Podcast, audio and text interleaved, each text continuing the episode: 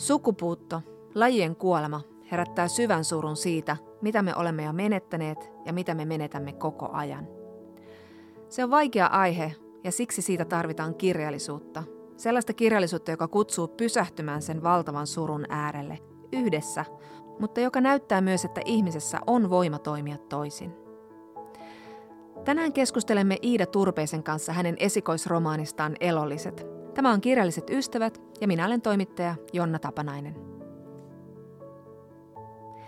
Iida Turpeinen on helsinkiläinen kirjallisuuden tutkija, joka valmistelee väitöskirjaa luonnontieteiden ja kirjallisuuden risteemistä. Tiede ja kirjallisuus risteävätkin mitä hurmaavimmalla tavalla hänen esikoisromaanissaan Elolliset. Kirjan pääosassa on Stellerin merilehmä, 1700-luvun lopussa sukupuuttoon metsästetty eläin, jonka tarinaa seurataan aina siihen saakka, kun yksi sen harvoista maailmassa säilyneistä luurangoista asetetaan näytteille Helsingin luonnontieteelliseen museoon. Helsingin Sanomat kirjoitti elollisista arviossaan, että se on merkittävä eurooppalainen romaani ja maailmanluokan kirjallisuutta. Iida Turpeinen, sä oot tämän vuoden esikoiskirjailija, mutta sä et ole suinkaan ensimmäistä kertaa fiktion parissa, eli sä oot voittanut lyhytproosalla J.H. Erkon kirjoituskilpailu ja käsikirjoittanut myös Ellen Teslevistä kertovan sarjakuvan romaanin. Mutta Elolliset on nyt kuitenkin tämä suuri ja kaunis esikoisromaani ja kysyn tämän perinteisen, mutta kysyn kuitenkin, että miltä se nyt tuntuu, kun, kun kuitenkin kirja on maailmassa ja se on saanut myös häikäiseviä arvioita osakseen? No siis se on ihan tosi hämmentävää ja tosi ihanaa että aivan vieläkin aika sellainen pöllämystynyt olo, että en mä ehkä vieläkään sillä ihan tajua, että missä mennään, mutta tosi tosi kiehtovaa ja hauskaahan tämä on ollut. Ihan tosi jännä. Ja sitten kun tätä on työstänyt niin pitkään ja sitten yhtäkkiä kun se on siellä lukijoilla, niin onhan se jotenkin ihan huikeeta. Ja lukijat on antanut palautetta varmaankin. Joo, on tullut siis aivan uskomattoman koskettavia lukijapalautteita. Et siitä mä jotenkin yllätyin, että tosi kauniisti ihmiset kirjoittaa lukukokemuksistaan. Se on ollut jotenkin ihan siis todella liikuttavaa. No, tämä kirja avautuu kohtauksella, jossa luonnontieteellisen museon vieraat kohtaavat tämän teoksen päähenkilön, eli Stellerin merilehmän luurangon. Milloin tämä Stellerin merilehmä alkoi kutkutella sun kirjallista mielikuvitusta? Alkoiko se kohtaamisesta luurangon kanssa vai löytyykö se jostain kirjallisuudesta vai, vai mitä kautta? No se alkoi kohtaamisesta tämän luurangon kanssa. Se oli hauska. Mähän olen käynyt luonnontieteellisessä museossa ihan lapsesta asti. Et se on mulle tosi tuttu paikka. Mutta mä en ollut Stellerin merilehmään kiinnittänyt mitään erikoista huomiota aikaisemmin. Mutta se oli sitten tämmöinen hassu sattumus, että vuonna 2016 Taidehallissa oli Jussi Heikkilällä näyttely. Ja hän on tällainen tota, kuvataiteilija, joka käyttää tosi paljon luonnontieteellistä materiaalia teostensa osana. Että hänellä on siellä täytettyjä eläimiä ja rengastusrenkaita. Näin, ja osa tästä hänen näyttelystä oli sitten luonnontieteellisen museon puolella. Ja se oli tehty sillä lailla hauskasti, että se ei ollut siellä erikseen omana kokonaisuutenaan, vaan ne hänen teokset oli piilotettu sinne osaksi sitä perusnäyttelyä. Sitten mä kuljeskelin siellä ja kattelin vähän sillä, että onko tämä luonnontieteellinen näyte vai onko tämä taideteos. Ja siitä syntyi jotenkin hirveän hauska uusi tapa katsoa sitä näyttelyä. Ja sen jälkeen mä menin sitten vielä käymään siellä luustokokoelmassa ja tulin vaan lukeneeksi tämän Stellerin merilehmästä kertovan kyltin, missä kerrotaan nämä perusfaktat, että se hävisi 27 vuotta sen jälkeen, kun se kuvattiin tieteelle ensi kertaa. Ja sitten se, että näitä luurankoja on jäljellä ihan muutama. Ja jotenkin tämän näyttelyn kokemuksen jälkeen, niin ne oli jotenkin aivan tosi pysäyttävä tämä, tämä tietolaatikko. Mä olin ihan sellainen, että mitä tässä on tapahtunut. Mun on jotenkin pakko tietää tästä enempää, enemmän. Ja su, suorin, suorin siitä sitten heti kansalliskirjastoon ja lainasin sieltä Stellerin matkapäiväkirjat. Ja nyt sitten seitsemän vuotta myöhemmin olen tässä. Et vähän sillä Okei, sellainen korni esimerkki siitä, että kuinka taide voi joskus sillä laittaa katsomaan uusia, ihan uudella tavalla jotenkin vanhoja tuttuja asioita. Et mäkin olin nähnyt luurangon kymmeniä kertoja mutta sitten yhtäkkiä mä olin jotenkin että mistä tässä on kysymys, että nyt on pakko tietää lisää. Ja mahtava analogia tavallaan sinunkin uralle, että sitten sä, sä tutkijana kuitenkin nyt lähdet tässä tällaiselle kaunokirjalliselle polulle, Kyllä. eli, eli tai, yhdistät taidetta ja sitten tutkimustietoa. No tässä kirjassa hämmästyttää kyllä lukijana se, miten tässä taustalla niin aistii, miten valtava määrä tässä on tietoa ja maailmanhistoriaa ja tapahtumia, mutta tässä on myös kiinnostavia ja syviä henkilöhahmoja ja sitten aivan ihania pieniä anekdootteja ja pieniä semmoisia lauseita, jotka kuvaa jotain hetkeä.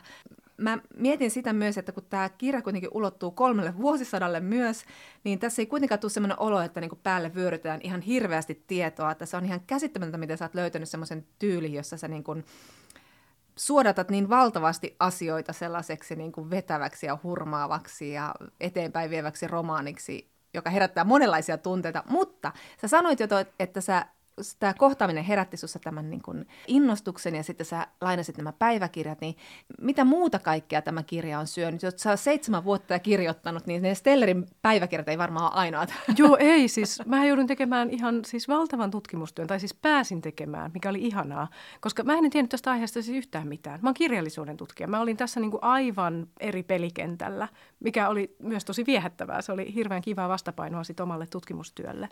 Mutta jouduin tutkimaan ihan joka ikisen asian, koska mua aina naurattaa se, että sanotaan, että esikoisromaani kannattaisi kirjoittaa jostain aiheesta, jonka tuntee hyvin. Mä kirjoitin aiheesta, josta mä en tiennyt siis kerta kaikkiaan mitään. Mä jouduin siis etsimään tie- tietoa niin kuin joka ikisestä asiasta. Mä joskus nauroin sitä, että olisi pitänyt ottaa ylös, että minkälaisia asioita mä oon googlannut. Niin. Siis juuri tämä, että yhtäkkiä tulee, että okei, 1800-luvulla Alaskassa ei ollut lehmiä. Sitten tulee, no miksi Alaskassa ei ollut 1800-luvulla lehmiä? Sitten voi, no taas sitä mennään. Ja sitten yhtäkkiä mä löydän niin ihanan tutkimuksen tuh, tota, haasteista 1800-luvun maataloudesta niin 1800-luvun siirtokunnissa. Tämä oli niin kuin aivan tällaista. Niin kuin joka asia piti tavallaan ottaa selville, koska mä en tiennyt lähtökohtaisesti näistä paikoista ja ajoista ihan kauheasti. Ja siis mähän kävin sitten myös opiskelemassa, kävin, menin opiskelemaan aatehistoriaa ja sitten Jyväskylän yliopistossa opiskelin sitten tota luontokadon perusteet. Ja kävin siis ihan tällä, niin kuin koulutin itseäni myös, kun mua kiinnosti tämä aihe niin paljon. Ja sitten aineistothan oli tosi runsaat. Mulla on ollut tässä siis vaikka mitä, just niin kuin aikalaislähteitä, päiväkirjoja, kirjeitä, valokuvia, piirroksia, paljon tutkimuskirjallisuutta – et tosi monipuolinen, ihana aineisto, just jotain 1700-luvun laivojen logikirjoja. Siis tämä oli aivan sellainen aarreaitta, että tämän tekeminen oli siis niin kiehtovaa ja ihanaa. No kerro sitten, millaisia kaunokirjallisia innoittajia sulla on, jotka nyt ei välttämättä ehkä suoraan liity tähän teemaan tai muuhun, mutta millaisten niin kuin kirjailijoiden tai teosten hartiolla sä seisot kirjailija? No varmaan tosi monenlaisten. Et mä oon itse lukijana aika kaikkiruokainen, mutta et kyllä varmaan sellaiset, että vaikka mä olin tässä teoksessa tosi aineistolähtöinen, että mulla ei ollut mitään sellaista suurta visiota, että mitä kohti mä oon menossa, vaan mä seurailin vähän niin kuin aineistoa, että okei, nyt tämä lähtee tänne päin, nyt mennäänkin tällaiseen suuntaan. Ja tosi niin kuin niiden pohjalta lähdin liikkeelle. Niin kyllä varmaan sellaiset niin kuin isot, isot lukuelämykset tai sellaiset kirjat, joihin palaa aina takaisin, on varmaan sellaisia, jotka kummittelee siellä taustalla. Yeah. Et yksi näistä ehdottomasti on varmasti Bea Uusman Naparetki, joka oli sellainen tota, mulle tosi hieno lukukokemus. Se oli sitä luki jotenkin kuin parasta tietokirjaa ja kauneinta romaania, että se yhdisti näiden kahden puolet jotenkin tosi kauniilla ja ihanalla tavalla. Ja se Kyllä. oli musta jotenkin aivan vallottava, että se on sellainen, johon mä palaan aina, aina välillä uudelleen. Ja ehkä jotenkin alitojuisesti mä toivoin voivani tehdä jonkin vähän samantyyppisen tempun tämän, tämän teoksen kanssa. Vaikka tämä on ehkä vielä vahvemmin kaunokirjallinen teos mm. kuin se.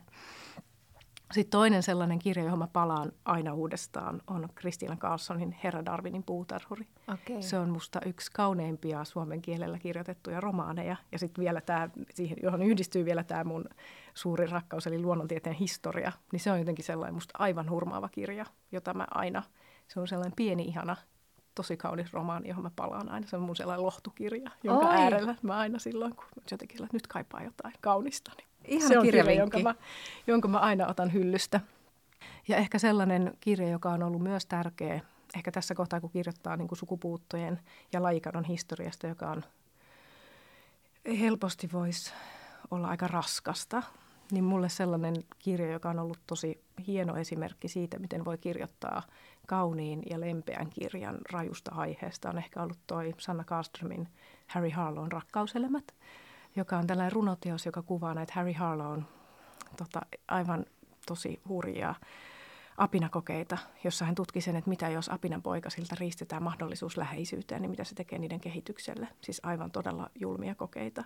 Mutta Sanna Karlström kirjoitti tästä jotenkin kauniin ja lempeän romaanin, joka kuvaa jotenkin aika hienosti ihmisen ja eläimen ja suhdetta ja sitten myöskin tieteen, tieteen toimintatapoja. Mm. Niin ehkä se oli sellainen, että miten – kaunis esimerkki siitä, miten voi kirjoittaa jotenkin hienosti, lempeästi ja tuomitsematta raskaista aiheista. Niin ehkä nämä kolme on sellainen kolmikko, jotka voisi olla siellä sellaisia merkittäviä teoksia mulle. Kyllä. No missä vaiheessa, vielä haluan tähän kirjan syntyhistorian sen verran, että missä vaiheessa sä sitten tiesitkö sä heti alussa, että haluat kirjoittaa tästä vai veikö se aiheen tutkiminen vain sua mennessään? Kirjoititko sä koko ajan vai tuliko jossain vaiheessa, että no niin, nyt olen kouluttanut itseni aatehistorialla, olen tehnyt tämän, nämä, nämä, nyt voin aloittaa kirjoittamisen? No aika nopeasti mä tajusin, siis mulla oli pitkään ollut sellainen, että mulla oli haaveena kirjoittaa jonkinlainen teos, jossa mä pääsisin mun lempiaiheiden äärelle, joka olisi tietysti tieteen historia. Ja sitten mulla oli sellainen henkilökohtainen tarve jotenkin ymmärtää tätä luontokatoa paremmin, johon mä ta- olin sillä, että mä tarvitsen jonkun kiintopisteen, josta lähtee purkamaan tätä aihetta, koska se on niin jotenkin kaikkialla oleva laaja ja sellainen niin kuin, tavallaan historiaton. Että se, ne on niin pitkiä kaaria, että niitä, sä et voi kävellä kadulle ja olla sillä katso sukupuutto. Tai siis, että, se on, että siihen on vaikea luoda sillä henkilökohtaista suhdetta. Niin mulla oli sellainen, että mä tarvitsisin jonkun kiintopisteen. Ja aika nopeasti mä en ajatellut sitä silloin, kun mä lähdin lukemaan näitä tekstejä. Mutta jossain vaiheessa mä tajusin, että herra että tässähän se on. Tässä on se eläin, jonka kautta mä pääsen tavallaan näiden mulle tärkeiden kysymysten äärelle. Mm. Että kyllä se aika nopeasti sitten rupesi hahmottumaan. Miten sitten sä löysit sen sun oman tyylin kirjoittaa, kun niin kuin mä sanoin, tämä on täynnä tämmöisiä ihania anekdootteja, mutta tosiaan va- valtavan laaja aikaskaala jo pelkästään tässä kirjassa. Ja tämä on tällaista niin kuin epäsuoraa kerrontaa, jossa, jossa sitten niin kuin vaihdetaan päähenkilöä vuosisatojen kuluessa, mutta sitten sä saatat tiivistää vaikkapa evoluution ihan muutamassa sivussa. M- miten sä löysit tämän? No sitä mä etsinkin tosi pitkään, että mä olin jotenkin, mulla oli sellainen vahva, vahva tunne siitä, että tämä tarvitsee tosi tietynlaisen tavan millä mä kerron tämän, jotta tästä tulee niin kuin, jotta tämä toimii. Että just se, että kun mulla oli niin runsas aineisto ja niin suuria niin kuin linjoja siellä, niin mä olin, että mun pitää kirjoittaa jotenkin tiiviisti ja kirkkaasti, että siitä ei tuli liian raskas lukijalle. Eikä mulle itsellenikään. Että jotenkin se, että se hirveä massa, mitä mulla oli siellä takana, niin mä olin sellainen, että mä en halua tavallaan niin kuin sysätä sitä lukijalle, vaan mä haluan just etsiä sieltä ne, että mitkä on ne tärkeät yksittäiset jutut, mitä sieltä nousee. Sitten mä tein paljon sitä, että mä saatoin kirjoittaa. Mä tein sillä lailla, että mä luin lähteet, tein muistiinpanot ja sitten mä pidin pienen tauon. Ja sitten mä palasin sillä, että mä kirjoitin muistiinvaraisesti niiden pohjalta.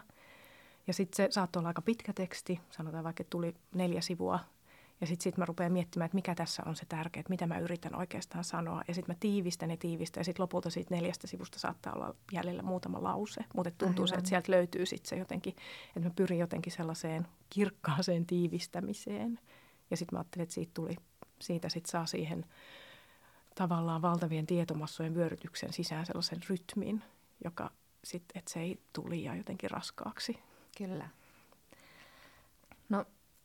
Tätä Stellerin merilehmää tosiaan seurataan ää, eri ihmisten silmin ja ensimmäinen päähenkilö seilaa Beringin merellä vuonna tu- ää, 1740-luvulla tanskalaisen tutkimusmatkailija Viittus Beringin retkikunnassa, jonka tarkoitus on siis kartoittaa meritie Aasiasta Amerikkaa. Ja tämä päähenkilö on siis saksalainen luonnontieteilijä ja lainausmerkeissä outo mies Georg Wilhelm Steller, jonka tehtävänä on kartoittaa tällä matkalla Kamsatkan niemimaan eläimet ja kasvit ja arvokkaat kivet. Ja sitten tämä retkikunta haaksrikkoutuu saarelle, jossa he melkein menettävät henkensä, mutta he kohtaavat sitten siinä rannikkovesissä tämän merilehmän, joka sitten myöhemmin saa Stellerin mukaan nimensä. Ja tämä koko alun löytöretki on kyllä semmoinen suuremmoinen kohtaus, kun se kuvaa sella, sitä sellaista maailmaa, jossa todellakin edelleen maailmassa on kartoittamattomia meriä ja kolkkia. Ja, ja tietenkin tämä Steller nyt tosiaan on historiallinen henkilö, ja niin kuin sä kerroit, hänestä on kirjoitettu ja hän on kirjoittanut ja hänestä tiedetään tästä löytöretkestä aika paljonkin. Miten, tota, miten sä lähestyit häntä kirjailijana? Kuinka helppo sun oli ottaa tähän outoon mieheen vapauksia No Stellarin tutkiminen oli siinä mielessä helppoa, että hänestä on tosiaan paljon aineistoja. Ja mä lähestyin sitä sillä kerroksittain, että mä aloitin lukemalla hänen omia, juttu, omia kirjoituksiaan. Että mitä hän on itse kertonut tästä, että miten hän kuvaa tätä kokemusta ja retkeä omin sanoin. Ja kirjoitin ensimmäiset versiot sit niiden pohjalta. Sitten seuraava kerros oli tavallaan se, että mä luin muut tästä retkestä jäljelle jääneet paperit, logikirjat, muiden muut jäljelle jääneet muistiinpanot tai päiväkirjat, mitä sillä retkeltä oli. Ja sitten tavallaan taas uusi kierros. Sitten mä rupesin lukemaan tutkimuksia, elämäkertoja, muuta tutkimusta, mitä hänestä oli tehty. Ja sitten muut sellaista niin kuin ajankuvaa siihen ympärille, aatehistoriallista kehystä ja näin. Ja sitten sillä kerroksittain, kerroksittain rakensin sitä ja sitten ihan lopuksi mä luin hänestä muita kaunokirjallisia kuvauksia. Esimerkiksi se Sebaldin luonnon mukaan, missä hän, hän seikkailee yhtenä, yhtenä hahmona. Aha. Ja oli hirveän kiehtovaa lukea toisen kirjailijan, joka on selvästi lukenut samat lähteet, niin millaisen Stellerin hän niiden pohjalta rakentaa. Että mä tavallaan niin tutustuin hänen tällä pikkuhiljaa, kunnes mulla oli sellainen olo, että mulla on mielessäni tästä ihmisestä sellainen, sellainen kuva, että mä voin kuvitella häntä uusiin tilanteisiin ja nähdä jotenkin, että miten kuvitella, että miten Steller tässä tilanteessa olisi saattanut ajatella, kokea tai niin kuin, tuntea että sillä rakensin sillä kerroskerrokselta häntä ja tutustuin häneen. Se oli myös vuosien prosessi, että se sillä hitaasti tutustuimme toisiimme ja sitten sain käyttää lopulta kaunokirjailijan ihanaa mahdollisuutta niin kuin empaattisesti kurottaa toisen ihmisen puoleen ja kuvitella sitä toisen kokemusta. No, hän on ihana, ihana ensimmäinen äh, päähenkilö tässä kirjassa, mutta sitten hänen jälkeensä hypätään sata vuotta eteenpäin ja tavataan sitten suomalainen Juhan Hampus Furujelmi, joka on äh, nimitetty kuvernööriksi Alaskaa. Ja Alaskassa sä olit jo tutkinut siellä, että miksi siellä ei ollut lehmiä, mutta siellä tosiaan näkyy jo ihmisen vaikutus, eli se on alettu jo metsästä tyhjiin esimerkiksi saukoista ja saukon nahat oli haluttua tavaraa. Ja tämä Furujelm siis kamppailee sen eteen, että – että hän pystyisi tuottamaan rikkauksia tämän Venäjän keisarikunnalle. Eli nyt kun saari on metsässä tyhjin, niin hänellä on siellä niin kuin tehtävää ja hän yrittää löytää luonnonrikkauksista tapaa niin kuin rikastuttaa keisarikuntaa. Mutta tietenkin me tiedämme, että historia on aina kirjoittu miesten kautta, mutta Furujelmin sijaan se keskityt oikeastaan kahteen naiseen, jotka ovat siinä Furujelmin lähipiirissä, eli hänen vaimonsa Annaan ja sitten Furujelmin siskoon Konstanseen, joka sitten löytää roolinsa veljensä tämän laajan niin kuin luonnontieteellisen kokoelman vaalijana. Anna ainakin oli todellinen henkilö, eikö totta? Onko Konstans myös todellinen Konstans henkilö? on myös todellinen henkilö, Selvä, kyllä. Hyvä, joo. Mä yritin vähän googlailla. Mutta... Hänestä on sellaisia ihania jotenkin pieniä jälkiä Annan kirjeissä ja sitten tässä Anni Fuurielmin eli Anna ja Hampuksen tyttären elämäkerrassa. Hän ei ole tosi voi muistaa tätien, koska hän kuoli joku Anna on ollut alle kolmevuotias, mutta että hän on varmasti kuullut vanhempiensa kertovan Konstanssista ja on sitten näitä tarinoita sinne oma elämäkertansa. Että hänestä löytyy tällaisia niin kuin muistijälkiä muiden muiden aineistoista. Että hän no on nyt ollut todellinen mun kysymykseen, että kerro, kerro, miten nämä naiset löysi tiensä tähän, että oliko se tarkoitus, että sä kaivat sieltä myös niin kuin ne naiset johonkin isompaan rooliin, että siinä ei ole vain mies, mies, mies ja seuraava mies, vai miten? No siis tämä oli just tämä kysymys, että sit kun sä kirjoitat luonnontieteen historiasta, joka on siis täysin miehistä, hommaa. Mutta kuitenkin kyllähän siellä ne naiset on ollut olemassa. Et mä en halunnut jotenkin kirjoittaa kirjaa, jossa puolet, puolet maailman väestöstä jotenkin on täysin näkymätön. Et kyllä he on ollut siellä ja heillä on ollut täl- tärkeä rooli siinä maailmassa ja mä en jotenkin halunnut unohtaa sitä. Ja kyllä esimerkiksi niin kuin kysymyksessä luontosuhteesta, niin naiset on ihan yhtä tärkeä osa ollut sitä sen tuottamista kuin nai, tota miehetkin. Että mä jotenkin, mulla oli tarve kirjoittaa vähän vastaan sitä täysin miehistä luonnontieteen historiaa, jossa naiset niin kuin unohdetaan aivan täysin senkin takia, että heillä ei tietenkään ollut pääsyä näihin ammatteihin, mutta kyllä he on olleet siellä. Kyllä siellä on ollut naisia, joilla on ollut merkitystä merkitystä siinä maailmassa ja halusin niitä naisia sieltä etsiä. Ja tässä Annan kohdalla tämä oli ihanaa, koska Annasta on jäljellä hänen kirjeenvaihtonsa sieltä Sitkasta. Aa. Ja joku eräs ihana tutkija on litteroinut kaikki nämä kirjeet ja julkaissut ne. Pitänyt niitä merkittävinä Kyllä, kuitenkin. pitänyt niitä merkittävinä, joo. Ja häntä on jonkin verran tutkittukin, koska tota, on tutkittu just tätä naisten, naisten roolia näissä siirtokunnissa. Että heillähän oli tällainen niin sanottu mission civilisatrice, eli heidän piti tavallaan niin kuin miehet hoiti talo, niin kuin, niin kuin perinteisesti siihen aikaan oli, että miesten tehtävänä oli tavallaan tämä julkinen elämä, politiikka, talous, hallinto, ja naiset sitten vastasi tavallaan kulttuurielämästä ja sivistyksen tasosta, että he, siellä pidettiin esimerkiksi näitä tyttökouluja, jotka toki oli siis aivan kauhea imperialistinen projekti. Mehän ollaan nyt kuultu näistä Kanadan, Kanadassa on nyt vasta käyty tätä historiallista keskustelua tästä, että intianilapset otettiin kylistä näihin länsimaisiin kouluihin, niin ne oli tämän siirtokunnan aikana perustettu. Aivan. Kyllä.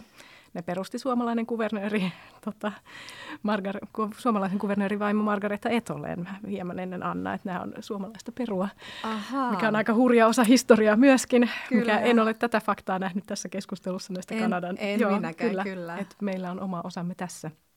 Mutta näin, että naisilla oli itse asiassa aika merkittävä rooli tavallaan sen siirtokunnan elämän muovaajina. Mutta että Anna, Annan kirjeet oli sieltä säilyneet ja mä sain tavallaan siten, hän on ollut kirjoittanut siellä todella paljon, koska hän oli hyvin yksinäinen myös, niin hän kirjoitti päivittäin. Ja nämä kirjeet on tallessa, eli mä sain tavallaan todella hyvän katsauksen siihen, että mitä hänen päässään tapahtui ja miten hän on kokenut sen siirtokuntaa, joka oli hänelle siis todella vaikea mm, ja kyllä, raskas. Kyllä.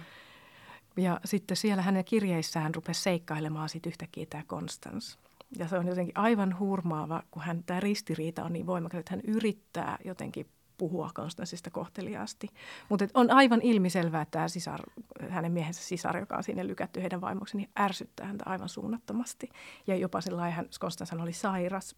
Me ei oikein tiedetä, että mikä, tietenkään, että mikä hänellä oli. He puhui kaatumataudista, mutta ilmeisesti hän oli myös jollain lailla niin kuin, että hän ei esimerkiksi sanottiin, että hän ei kykene niin kuin normaaliin keskusteluun, että hän on ollut ilmeisesti niin sanottu aikanaan niin kuin pidettiin yhteiskuntaan kelpaamattomana, että hänet on, hänellä on, hän on elänyt tosi tällaista suojattua elämää suljettuna sinne perheen piiriin ja että Anna hän jopa välillä niin kuin selkeästi inhottaa tämä tällainen toistaitoinen käly, joka sinne hänen vaivoikseen lykätään. Ja sitten yhtäkkiä, kun Konstans kuolee, niin se hänen surunsa, tämä Annan suru tämän Konstanssin kuoltua on siis todella raakaa ja aitoa niissä kirjeissä. Ja tämä jotenkin ristiriita oli musta aivan tosi kiehtova, että heidän suhteensa on ollut jotenkin tosi jännittävä.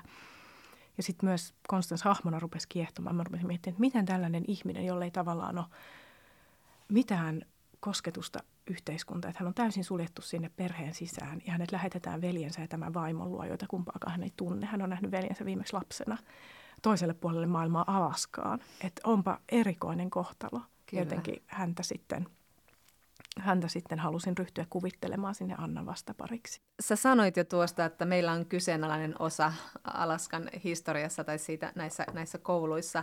Ähm, mutta tietyllä tavalla tämä oli kyllä siis kiinnostava välähdys osa Suomen historiasta. Tosiaan meilläkin on ollut tekemistä siellä Alaskassa myös muilla tavoin, että siellä on ollut Uno Synneus, jota, jota tässä niin kuin siteeraatkin. Ja, ja välillä mulle tuli semmoinen olo, että äh, suomalainen mainittu, että, että nyt torille. Ja se kertoo jotenkin tästä kirjasta, että niin kuin Hesari kirjoitti, että tämä tämmöinen niin kuin suuri eurooppalainen romaani tai, tai maailmankirjallisuuden tuntua, että niin kuin vähän niin kuin unohtaa, että minkä maalaista kirjaa ja mihin tämä sijoittuu tämä kirja, mitä lukee.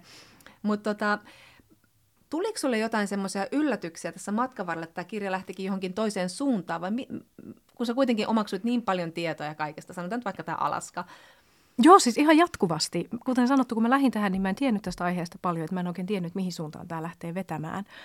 Ja se tuli aina vähän sellainen, että mulla oli vanha perustiedot, että Steller tämän eläimen kuvasi 1700-luvulla ja Hampus Furujelm sitten toimitti tämän 1800-luvulla. Että nämä, oli, että nämä oli nämä tiedot, mitä mulla oli ja kaikki muu sitten tavallaan löytyi sieltä aineistojen kautta. Että tämä oli tällaista niin kuin omaa tutkimusmatkailua, Kyllä. tämä koko prosessi ja aivan siis yllättäviin suuntiin lähti. Niin kuin ihan tässä loppuvaiheessa tämä niin kuin ihan viimeinen osa niin tuli tota, tosi yllättäen, että se tuli sitten, kun mä kävin haastattelemassa luonnontieteellisen museon väkeä, mm. kun mä ajattelin, että heillä on varmasti sellaista tietoa, jota ei ole kirjoitettu mihinkään ylös niin tästä nimenomaisesta luurangosta, mikä Helsingissä on. Ja heillähän oli tietoa vaikka kuinka ja aivan uskomattomia tarinoita. Sitten mä vaan soitan kustantamaan, että anteeksi, tänne tulee vielä yksi osa, tota, jossa me käsitellään munamuseota. Että tämä liittyy nyt merilehmään tosi tärkeä. Ne on vaan että okei, selvä, et, et, selvä, että mennäänpä sitten tänne. Tai siis tämä oli, tällaista, tämä oli tosi yllättävää koko ajan, mikä oli ihanaa, kun mä en oikeasti tiennyt, mihin tämä on menossa. Ja sitten sieltä vaan löytyy sellaisia ihania tavallaan johtolankoja, joita lähtee yhtäkkiä kirimään auki. Ja sieltä löytyy ihan siis käsittämättömiä ihmiskohtaloita ja tapahtumia ja tosi ihmeellisiä, mahtavia asioita. Kyllä. No sä sanoit josta Vurujelmistä, että hän oli sitten se, joka toimitti tämän luurangon, ja näin tosiaan on. Hän oli saanut tämmöisen tehtävän ää, Aleksanterin keisarillisen yliopiston eläintieteen professorilta Alexander von Nordmanilta, ja hän oli vähän voipuneesti ottanut tämän tehtävän vastaan, kun hän oli siellä tosiaan yksi siirtokunta pelastettavana, mutta tosiaan hän onnistui sitten tässä tehtävässä, ja tämä luuranko sitten toimitetaan Suomeen. Ja täällä Suomessa me kohtaamme sitten ää, paitsi Nordmanin, myös hänen itselleen palkkaaman työntekijän, eli tämmöisen avustavan taidemaalarin Hilda Ulsson, joka sitten maalasi professorille esimerkiksi erilaisia hämähäkkilajeja.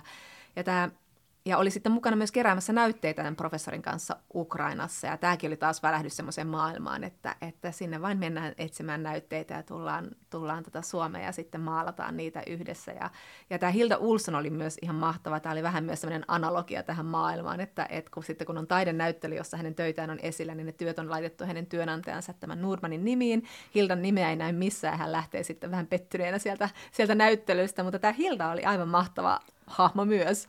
Joo, hän oli yksi mun lempiyllätyksiä tämän prosessin aikana. Siis mä löysin hänet aivan sattumalta, että kun Von Nordman kirjoitti tästä merilehmästä esitelmän, ja tämä herätti jo aikanaan silloin 1800-luvulla paljon huomiota, koska tämä luuranko oli niin harvinainen. Mutta koska Suomi oli maantieteellisesti periferiaa, niin hänen piti tehdä tästä esitelmä, mutta ihmiset ei päässyt katsomaan tätä luurankoa, niin sinne esitelmään piti saada hyvät tieteelliset piirrokset. Ja mä oletin, että nämä piirrokset olisi Alexander von Nordmanin itsensä tekemiä, koska hän oli myös taitava maalari ja piirtäjä itse.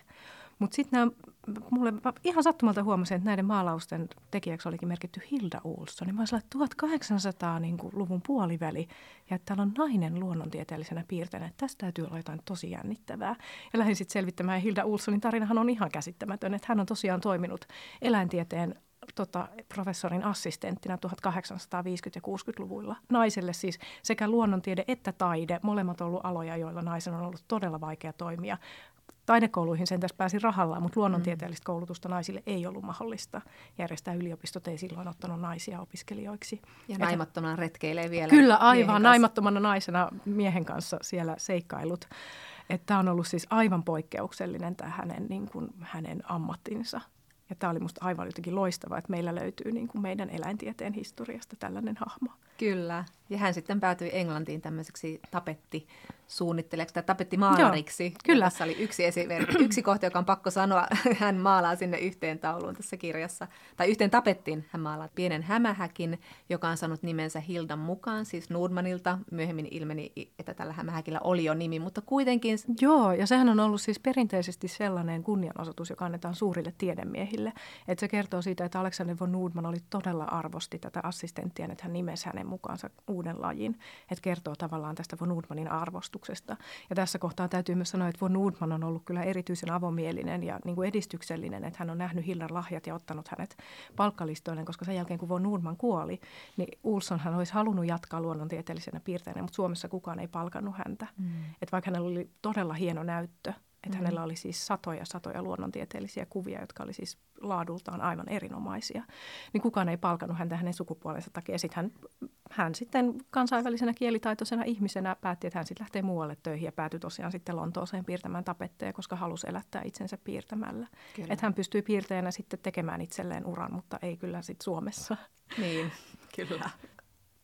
Osin tässä tulee semmoisten vanhojen seikkailuromaanien tuntua joissakin osin, kun nämä on kuitenkin moni heistä on löytöretkeilijöiden poikia tai, tai merikapteenien tyttäriä, että tässä on niin kuin täl, eletään tällaista maailman aikaa. Ja sitten tietyllä tavalla myös se ihailusta ihmisten, ihmisen loputonta uteliaisuutta kohtaan, joka sitten on hyvin tuhoisaa, mutta tuolloinhan sitä ei ajateltu niin, että sä kirjoitat tässä, että on uskomaton ajatus, että ihminen olisi toiselle lajille samanlainen vitsaus kuin asteroidi tai vedenpaisumus. Mutta sitten tässä kyllä tulee hiipii koko ajan jo aika nopeasti tämän Stellerin merilehmänkin löytymisen jälkeen, kun se on kuitenkin semmoinen valtava lempeä eläin, joka on helppo saalistaa, jonka liha on vielä herkullista, niin se on sitten tälle eläimelle hyvin tuhoisaa, kun Steller joukkoinen hänet siellä kohtaa, ja jos ei Steller, niin joku muu olisi, olisi sen tehnyt. Ja tässä sitten alkaa hiipiä semmoinen suru tästä, tästä että, että miten niin kuin tuhoisaa ihmisen kohtaaminen on, on monelle lajille ja koko ajan on. Ja, ja se, mitä sä sanoit tuossa, että se tosiaan alle 30 vuodessa sitten metsästettiin sukupuuttoon, niin se on aika semmoinen henkeä salpaava fakta. Sä kiität tässä kirjan lopussa, tämän kirjan kirjoittamisen aikana kuolleita lajeja. Ja jotenkin se, mitä sä sanoit tuossa, että sä etit tapaa kirjoittaa tästä aiheesta kuitenkin sille saarnaamatta tai tuomitsematta, vaan sä näytät sen maailman. Mä en tiedä, onko meillä mitään kysymystä tähän, mutta... Joo, siis äh, mä mietin pitkälti sitä, että et, et kun tämähän on, tämän tavallaan tämä sijoittuu historian tämä kertomus, mutta tätä lukiessahan meille on aika kovin kipeän selvää, että näitä kysymyksiä ei ole ratkaistu, jotka mm. johti tämän merilehmän tuhoon. Et vaikka meillä on paljon enemmän tietoa siitä meidän tuhovoimasta, niin mä en tiedä, onko meillä enempää, tavallaan kauhean paljon enempää niin kuin keinoja toimia toisin kuin, mm. kuin tuon ajan ihmisillä. Et siinä mielessä en voinut millään lailla kirjoittaa sormi pystyssä. Ja mietin sitä, että jotenkin mä haluaisin tuoda sen, sen mittakaavan – Mm-hmm. Että tämä merilehmä on vain yksi, mutta että kuinka monta näitä lajeja on, joista kirja mä olisin voinut kirjoittaa. Niin mä mietin pitkään sitä, että miten mä toisin tämän mittakaavan jotenkin sillä tiiviisti esille. Ja sitten syntyi tosiaan tämä idea, että no, että jospa mä kurkkaan, että kuinka monta lajia on määritelty tämän seitsemän vuoden aikana sukupuuttoon. Ja se listahan on siis aivan lohduton. Tämän tekstin kirjoittaminen oli tämän kirjan jotenkin vaikein ja kauhein tehtävä. Että se oli raskas, raskas teksti, jonka kirjoittamista mä välttelin tosi pitkään. Että se oli viimeinen asia, mitä mä kirjoitin tähän romaaniin, mm. koska se oli aina jotenkin sillä, kun mä kävin sitä listaa läpi ja tuli jotenkin sillä, että mä, nyt mä en jaksa. Mutta sitten taas toisaalta mä oon myös sitä mieltä, että vaikka keskimäärin tämän romaanin kirjoittaminen oli sellainen, että tämä toi mulle enemmän ymmärrystä ja ehkä vähän sellainen jopa lohtua. Esimerkiksi sen ymmärtäminen, että käsitys tästä, että ihminen voi aiheuttaa toiselle lajille tällaista tuhoa, on niin nuori, että ei ole tavallaan yllättävää, että miksi tämä on tämmöistä yhä. Että me joudutaan tekemään niin isoja muutoksia, että ne ei tapahdu hetkessä. Mm. Ja että mulle oli yllätys, että tämä on niin kulttuurisesti niin, tota, niin uusi tämä käsitys. Et sinänsä tämä prosessi toi myös lohtua, mutta toisaalta mä kaipasin myös tilaa sille, että, että kyllä tämä aihe on myös sellainen, joka aiheuttaa surua mm-hmm. ja ahdistusta. Ja mä halusin myös, että en mitenkään halunnut sit pestä niitäkään pois tästä, että mä koen, että niidenkin tunteiden kanssa oleminen on tärkeää tämän asian ja tämän teeman ympärillä. Niin sit se teksti oli ehkä mulle se niin kuin suremisen paikka. Mm-hmm. Kyllä. Ja musta se oli, vaikka se tuntui raskaalta, niin mä koen sen jotenkin tosi tärkeäksi, että se oli siellä mukana. Että meidän pitää ymmärtää, mutta myös tuntea tämän aiheen ympärillä asioita, jotta me voidaan, niin kuin, voidaan oikeasti sitten jotenkin löytää se motivaatio tehdä asioita toisin, koska se vaatii myös omien käsitysten kyseenalaistaminen ja jopa muuttaminen. Se on raskasta työtä, se on vaikeaa ja raskasta ja et se vaatii sen, että meillä on jotenkin vahva, vahva motivaatio se tehdä. Kyllä. Ja tässä tullaankin tähän kirjan viimeiseen päähenkilöön. Viittasitte tuohon munamuseoon ja tähän liittyy elimellisesti Jon Grönvall, joka oli tämmöinen niin kuin munien konservoija, ja hän sitten oli se, joka sitten kokosi merilehmän luurangon Helsingin luontotieteellisen museon niin kuin uutta tietoa vastaavaksi. Ja tämä oli aika hieno löytö sinänsä, että, että Grönvall on kuitenkin ollut mukana, tai Grönvallin kautta sä pystyt tarkastelemaan myös tämmöistä niin luonnonsuojelun aatteen heräämistä, että Grönvallilla itsellä on hyvin ristiriitaisia ajatuksia siitä, että hän, hän kerää munia, se on hänen intohimonsa, hän tutkii niitä ja sitten hän tajuaa, että myös niiden munien kerääminen saattaa olla yhteydessä siihen, että vaikkapa lintuja ei enää niin paljon nähdä Suomessa, että lintuja katoaa ympäri maailmaa, mutta myös Suomesta, ja sitten hän perustaakin tämmöisen niin kuin veljineen tällaisen pienen saaren luonnonsuojelualueeksi, josta sitten myöhemmin tulee ihan oikea valtion luonnonsuojelualue tuolla Loviisan edustalla, Aspskär, se oli. Joo, kyllä. niin tämä oli aika hieno löytö tähän sitten myös, että se havahtuminen siihen, se kipeä havahtuminen siihen, että meidän toimillamme on vaikutusta siihen, että nämä linnu, ihailemani linnut katoavat täältä, niin sitten kuitenkin alkaa tulla vastatoimiakin. Oliko tämä sattumaa, että sä löysit Grönvallin luonnonsuojeluaatteen? Se oli ihan sattumaa ja se oli aivan siis ihana ja rakastettava sattuma, koska mä olin sillä, että mä haluaisin tänne kovasti mukaan jotenkin myös sen niin kuin lajien välisen huolenpidon ja niin kuin rakkauden teeman. Ja sitten yhtäkkiä tulee mun syliin tämä fakta, että ja Merilehmän kokosi sitten luonnontieteellisen museon tällainen mies, joka oli itse yksi luonnonsuojelun pioneereja ja joka siis rakasti lintuja todella syvästi. Et se oli jotenkin aivan sellaista, että voi ihanaa, että nyt tässä, tässä on tämä, mä pääsen hänen kauttaan sitten tähän myös, myös näyttämään sitä, että kuinka ihmiset on myös siitä lähtien, kun me on tajuttu, tajuttu tämä meidän tuhovoima, niin on myös tehnyt ihan hartiavoimin töitä sit myös sen eteen, että me pidetään huolta ja suojellaan luontoa, mikä on minusta hirveän tärkeää tuoda esille. Että mä en halunnut kirjoittaa just jotenkin sellaista niin kuin lohdutonta kirjaa, vaan näyttää myös sen, että kuinka paljon ihminen on nähnyt vaivaa ja ponnistelua kuinka paljon ihminen myös voi tehdä hyvää. Ja kuinka paljon ihminen on myös rakastanut sitä luontoa, että se ei ole pelkästään sitä välinearvoa, vaan myös sitä, että siinä nähdään niin kuin tosi on nähty pitkään ja aina myös tosi paljon tärkeitä, tärkeitä asioita. Mutta siis Grönvallin hahmo on jotenkin, oli mulle tässä tosi tärkeä, että hänen kauttaan saatiin just tämä niin hoiva ja rakkaus. Vaikka toki myös se ihmisen suhde luontoon on aina vaikea, että hänelläkin just tämä, että hän joutui paljon käymään tätä henkilökohtaista varmasti keskustelua siinä, että hän on munamuseossa töissä, joka on tavallaan tällainen niin kuin No nykyään munien keruu on kiellettyä, koska se oli sitten lopulta niin tuhoisaa lajeille tämä, tämä harrastus. Ja se harrastus kuitenkin lähti rakkaudesta luontoon, että myös meidän rakkaus voi olla luonnolle, luonnolle vähän tuhoisaa, mikä toki näkyy myös esimerkiksi sellaisena, niin kuin, että turisteina menemme kauniisiin luontokohteisiin ja se ei välttämättä ole tälle luonnolle hyväksi. Että tässä on ihmisen, ihminen on niin intensiivinen olento, me rakastetaan niin täysillä ja myöskin se, että sekin voi olla välillä. Että pitää olla hyvin tietoinen itse siitä, mitä tekee ehkä. Ja tässä ehkä se tietoisuuden herääminen oli yksi sellainen niin kuin iso teema, että kun ihminen tajuaa yhtäkkiä sen oman vaikutuksensa. Kyllä. Tässä kirjassa on pysäyttävän kaunis loppu. Sen saa sitten jokainen lukea, lukea ihan itsekseen, mutta mietin vielä, että kun sä nyt seitsemän vuotta tätä kirjoitit ja nyt tämä on valmis, mitä sä luulet, kun tämä on kuitenkin tämä antroposeenin aika on se aika, mitä me eletään, joka määrittelee ihmisen elämää nyt todella paljon ja koko, koko maailman tulevaisuutta ja eläinlajien tulevaisuutta ennen kaikkea, niin mi- miten sä niin kun näet tulevan urasi kirjailijana? Onko tämä semmoinen teema, jonka parissa sä näet, että sulla ei muita vaihtoehtoja kuin jatkaa, vai meetkö se sitten seuraavassa kenties johonkin muuhun maailmaan? Vai tuliko tässä tutkimusmatkan varrella kenties joku aikakausi tai ihminen, joka jäi kutkuttelemaan, että tästä pitäisi vielä joskus? No mä oon siinä aikana, kun mä oon kirjoittanut tätä, niin mä oon tehnyt myös omaa tutkimusta väitöskirjatutkijana ja jotenkin siellä päästy tutkimaan taas luonnontieteen historiaa.